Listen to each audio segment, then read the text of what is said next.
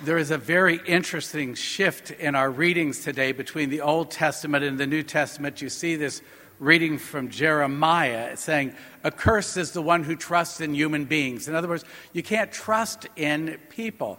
Blessed is the one who just trusts in the Lord. And then it says, Blessed are they who hope for the Lord in our responsorial psalm. And then in 1 Corinthians it said, If Christ has not been raised, your faith is vain and you are still in your sins. In other words, if Christ hadn't raised us, if Christ hadn't been raised from the dead, then we would still all be in ignorance. We would all still be in sin. But our gospel today is an interesting twist because most of us know the gospel account from Matthew when it's just the general Beatitudes. Matthew and Luke have um, a lot of comparisons or a lot of um, the same ideas flowing through their gospels. They call it the Q source. And um, in this gospel, we see that he's announcing things. He's saying, you know, you're going to be hungry, you're going to be poor, you're going to be weeping, denounced by the, by the devil. And the challenge in all of this is, is to realize that we are called to see the world differently today in the New Testament than they saw it in the Old Testament because Christ has been raised. Our life has meaning, not just here, but an eternal meaning. And our lives are, be, we're told, are, should be different. We're supposed to be seeing our world differently. In other words, I think because we know where we're going, okay, because we know where we are going, we should be happy people.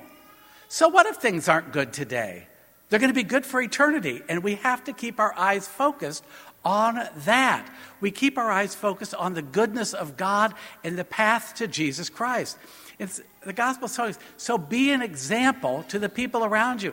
I can think of no time in the last 2,000 years since Jesus Christ walked the face of the earth where there was not this much darkness in our world.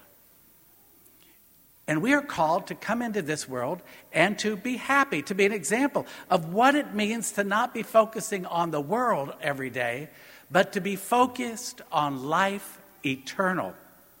You don't just get caught up in those things that can't save you. Unfortunately, many of us do. Now, let me give you an example. The Super Bowl, I'm going to watch it tonight. Everybody's going to watch it tonight.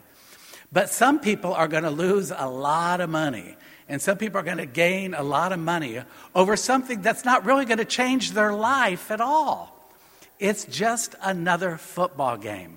I tell people all the time, I would much rather go to a high school football game or, a grade school basketball game than I would to see professionals. Why? Because they're playing with their hearts, and they're playing because got more money coming in. Okay? We're not called to be that people. We're called to be people who live our lives in such a way that we show Jesus Christ. Don't get caught up in a world today that cannot save you. Be caught up with and in Jesus Christ. And I'll tell you, I teach first and third grade on Thursdays. Our kids get it. Sometimes our parents don't. That's a challenge for our gospel. Let faith be our priority. Live your life to the best that you can live it. That's how we're called to live our lives as Christians. And we do it through a variety of ways. You know, we have the um, Catholic, what's it called? Catholic ministerial appeal going on. There's things in the bulletin and in the um, pews. Support the diocese, they need help. So that's one of the things we could do. But it's really a matter of praying every single day. Because in daily prayer, I touch God and I see God in those who usually I don't see Him. Maybe you've noticed that in your own life. But when you pray more, it's easier to see God in people that I don't fully understand and fully appreciate. But I start to see them. Why?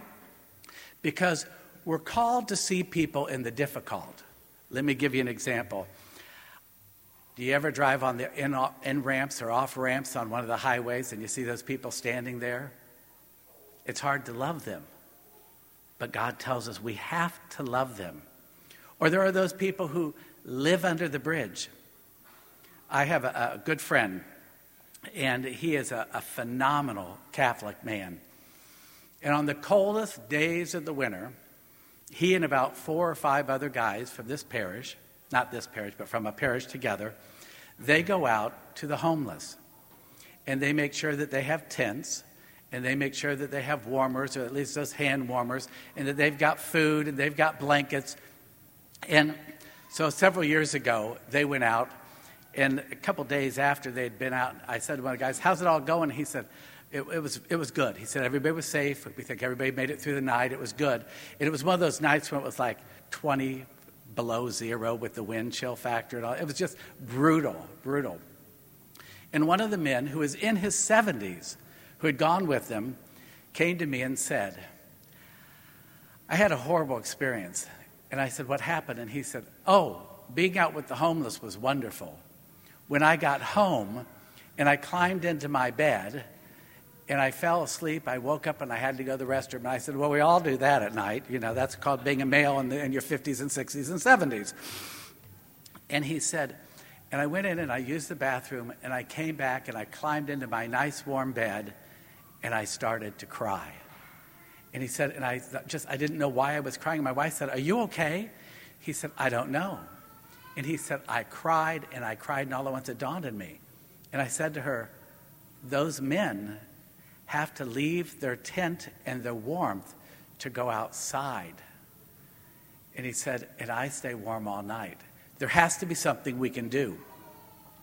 And so he came to talk to me, and he was all upset about it. He said, There has to be something we can do to get these men so they don't have to leave their tents. And, and I said, That's an easy fix. He said, What do you mean it's an easy fix? I said, I can make one phone call and change that.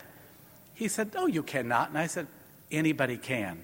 All you have to do is call the Sisters of St. Francis of Perpetual Adoration, call their health care and say, We need 25 urinals for the homeless. They will give those to you in a minute. And if they don't, you call me and I will call the Mother Superior and have a little talk with her because I've known her most of my life. Okay, so I can get by with that. And the second in charge is from this parish. We know we can get those types of things.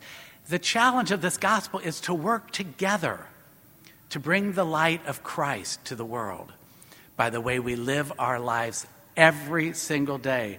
We live in a very dark and sinful world, but we can be part of the light, the light of Jesus Christ that brings hope and salvation to all people.